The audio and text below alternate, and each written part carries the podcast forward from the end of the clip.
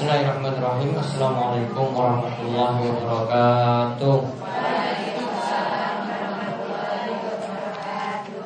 Inna alhamdulillah Nahmaduhu wa nasta'inuhu wa nastaghfiruh Wa na'udhu billahi min sururi anfusina Wa min sayyati amalina.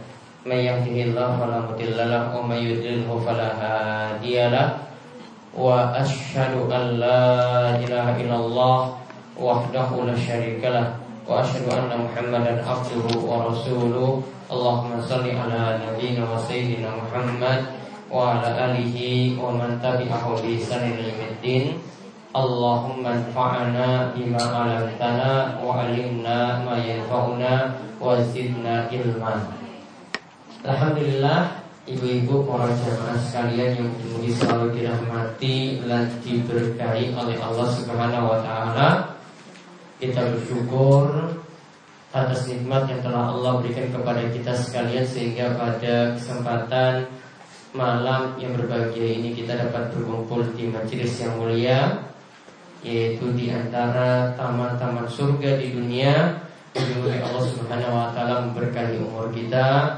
memberikan kita kesehatan dan juga terus memberikan kita keistiqomahan di atas iman dan takwa.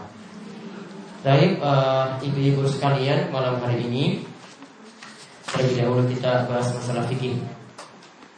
Ya, Fikih wanita. Nanti habis itu tafsir.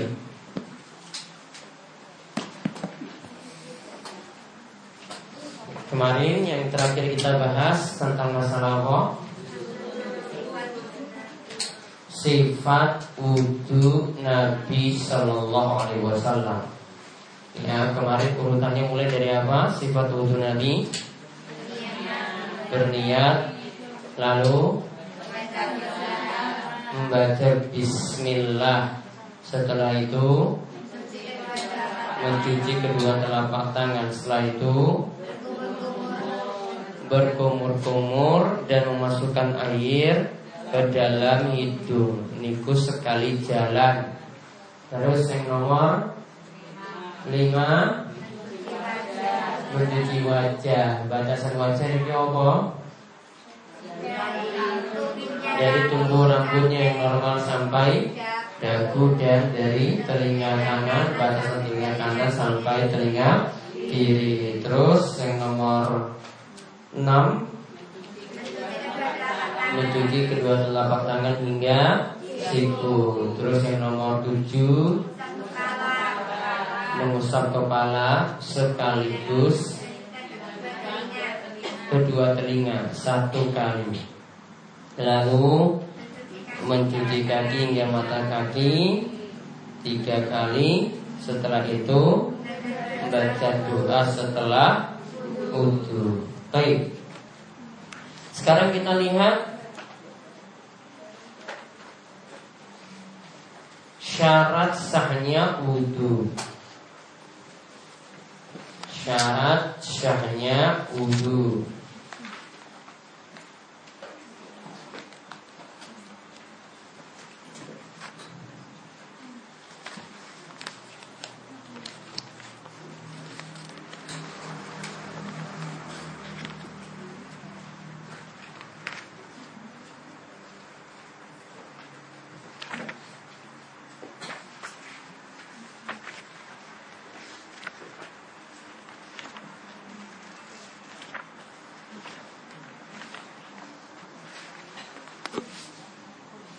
Sudah lihat yang nomor 54? Pun? Ya. Syarat sahnya wudhu adalah niat. Jadi bisa dicatat Syarat sahnya wudhu adalah niat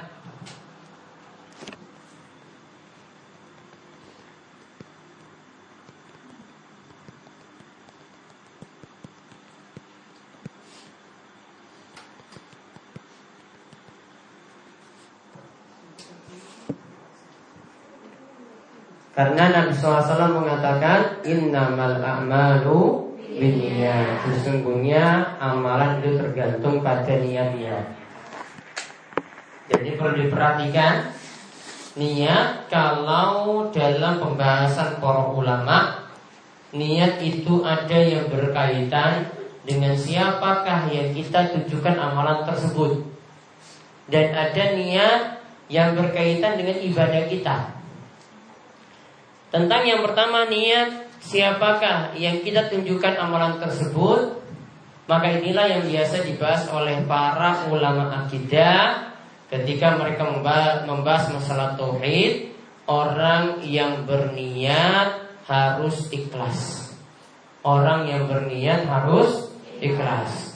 Maka setiap orang yang ingin beramal dia harus berniat ikhlas karena Allah Subhanahu wa taala. Berarti kalau dia itu beramal sodakoh Dia itu beramal sholat Dia itu beramal puasa Dia itu beramal sholat malam Namun didasarkan niat yang tidak ikhlas Maka amalannya jadi sia-sia Termasuk kalau ibu-ibu misalnya ingin taat pada suami Kemudian ingin mengenakan jilbab Ingin menutup aurat Maka kalau tujuannya tidak ikhlas yang dimaksud ikhlas di sini adalah niatannya karena Allah saja, tidak mencari kepentingan-kepentingan dunia, maka ya kalau niat yang benar-benar ikhlas amalannya itu akan diterima. Namun kalau niatnya karena manusia, niatnya karena takut orang, niatnya karena tujuan-tujuan dunia,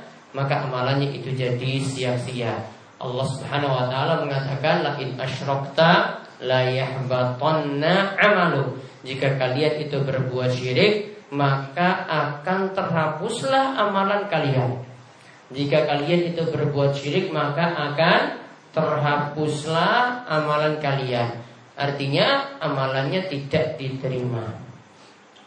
Kemudian kaitan yang kita bahas kali ini, yang ini yang biasa dibahas oleh para ulama pakar fikih, yang dimaksud dengan niat itu niat yang kaitannya dengan ibadah. Yaitu ketika kita beribadah harus punya niat. Artinya kita maksudkan ibadah kita tadi Perlu dibedakan mana yang wajib, mana yang sunnah. Kita ketika itu harus berniat Supaya tahu ini sholat apa yang kita laksanakan Sholat wajib ataukah sholat sunnah ini wudhu apa yang kita lakukan Cara bersuci apa yang kita lakukan. Saat berwudhu juga harus dengan niat. Ketika kita sholat malam Sama-sama dua rakaat Namun niatannya sholat malamnya itu apa? Semuanya niku butuh nih niat. Namun niat ini Diberi catatan Setiap Tadi amalan itu butuh niat. Setiap amalan itu butuh niat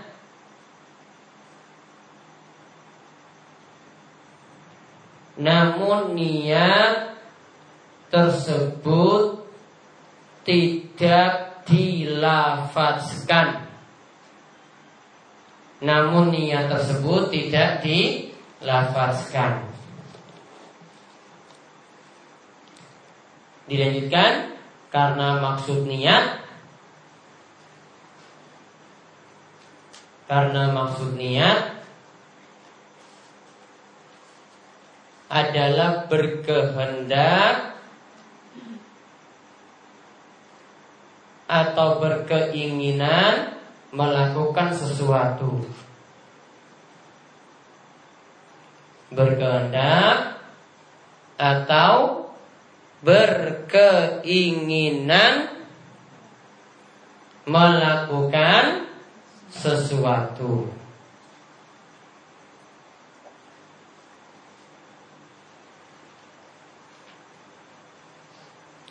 Nah, niku yang dimaksud niat. Dan dicatat lagi, niat punya dua tujuan. Yang kita bahas dalam masalah fikih ini gini, niat itu punya dua tujuan.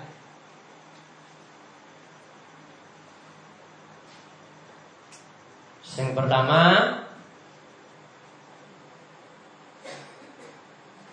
niat untuk membedakan ibadah dan kebiasaan. Niat untuk membedakan ibadah dan kebiasaan.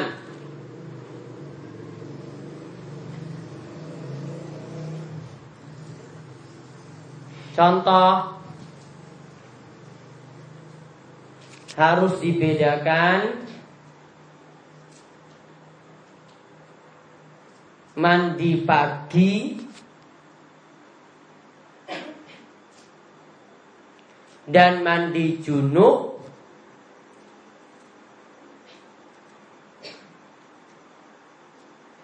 dengan nih niat. Jadi maksudnya ketika kita ingin melakukan ibadah, melakukan mandi, sama-sama mandi pagi hari. Ya, sama-sama mandi pagi hari. Ada yang niatannya punya kebiasaan tiap hari mandi pagi jam 5 atau jam setengah 5. Mandi paginya setiap hari seperti itu terus. Dan ada jam setengah 5 ada yang mandi junub. Ya, ada yang setengah 5 itu mandi junub. Maka dibedakan mana yang mandi pagi dengan mana yang mandi junub dengan apa? Niat. Tidak ada cara yang berbeda mandinya ya tetap sama. Namun apa? Untuk membedakannya harus dengan niat. Nanti yang berbeda itu kalau ibu-ibu mandi ketika suci dari haid. Nah itu baru mandinya berbeda. Nanti insya Allah akan kita dapati ketika bahas masalah haid. Kalau suci dari haid, mandinya apa yang beda? Hmm? Dengan mandi junub?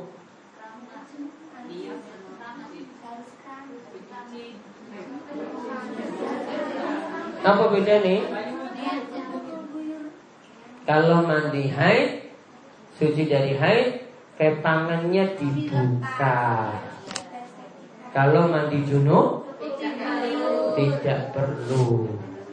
Kenapa kok dibedakan mandi junub dengan mandi haid seperti itu? Kalau mandi haid itu satu bulan sekali. Kalau mandi junub bisa setiap hari. Makanya susah kalau disuruh buka kepangan terus ya sehingga dibedakan antara mandi junub dan mandi haid seperti itu. Nanti insya Allah akan kita bahas. Kalau laki-laki ya nggak ada tetap sama mandinya mau mandi apa pun ya tetap seperti itu caranya. Terus yang kedua niat tadi punya fungsi. Niat untuk membedakan ibadah yang satu dan ibadah yang lain. Niat untuk membedakan ibadah yang satu dan ibadah yang lain.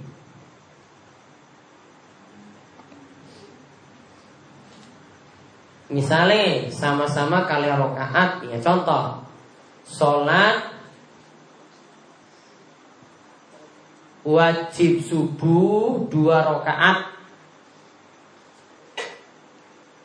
dan sholat qobliyah subuh dua rakaat. Ya saya ulang, sholat wajib subuh dua rakaat dan sholat qobliyah subuh dua rakaat. Keduanya dibedakan dengan niat.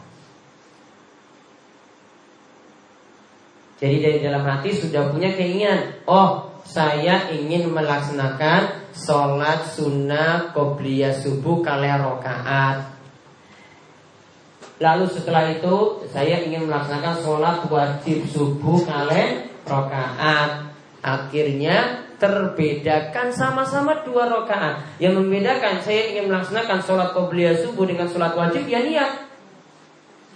Cukup niatnya tadi dalam ha? Hati. Jadi kehendak kita ingin melakukan ibadah tadi, oh saya ingin sholat qobliyah subuh. Sudah, ibu-ibu kan di di rumah sholatnya kan seperti itu toh? Ya, ngambil sholat qobliyah subuh apa langsung sholat wajib subuh? Nah, qobliyah subuh.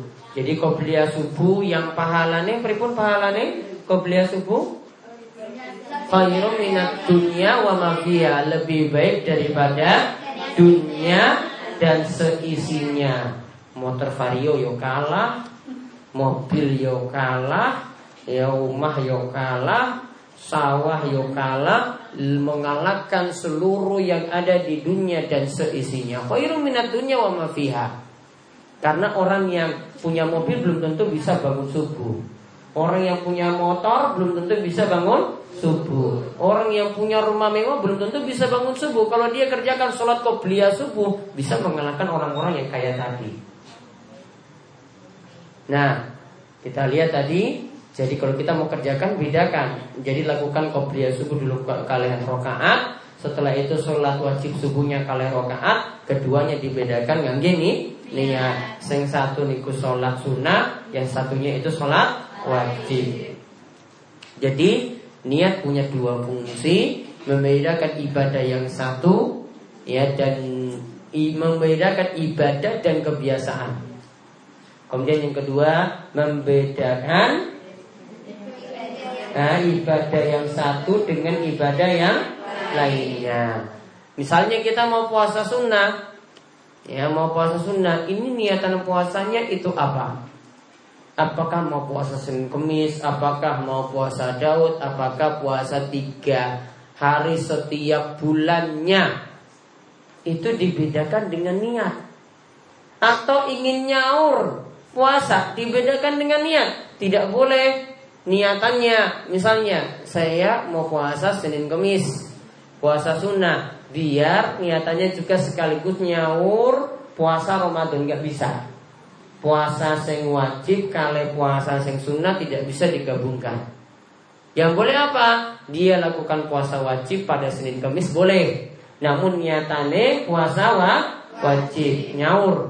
Namun kalau niatannya puasa sunnah digabungkan kali puasa wajib maka tidak boleh. Sama ketika kita gabungkan sholat sunnah kebelia subuh dengan sholat wajib subuh digabungkan langsung dua rakaat saja seperti ini tidak dibolehkan. Harus sholat sunnah qobliyah subuh sendiri, sholat wajib subuh sendiri. Maka puasa sunnah tadi Senin Kemis sendiri, puasa nyawur itu juga sendiri, tidak bisa digabungkan. Yang bisa digabungkan itu jika sunnah dengan sunnah.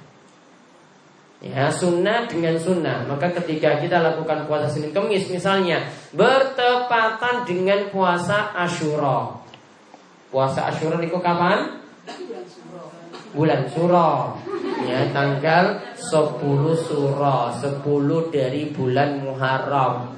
Maka ketika itu pas hari Senin Kita berniatannya dua. Niatannya dua. Oh saya puasa Ashura kale puasa hari Senin. Boleh Begitu juga misalnya kalau orang masuk masjid dia ingin niatan puasanya ada eh, niatan sholatnya adalah sholat tahiyatul masjid digabungkan dengan sholat qobliyah zuhur. Ketika masuk masjid dia boleh niatannya itu dua, ya boleh dia satukan. Cukup dengan dua rakaat saja sudah di dalamnya ada sholat tahiyatul masjid dan di dalamnya ada sholat qobliyah zuhur. Boleh kerjakan sholat tahiyatul masjid dulu rampung dua rakaat setelah itu sholat qobliyah zuhur boleh digabungkan langsung. Jadi silakan memilih yang mana mana yang ketika itu slow waktu ini kerjakan dua-duanya ya boleh milih salah satunya saja boleh. Nanti yang lain ikut serta di dalam sholat sunnah tersebut. Nah ini demikian yang kita bahas pada sesi yang pertama. Nanti insya Allah ya kita akan lanjutkan lagi tentang masalah wudhu tentang rukun-rukunnya. Kita akan kaji pada pertemuan berikutnya. Wassalamualaikum warahmatullahi wabarakatuh.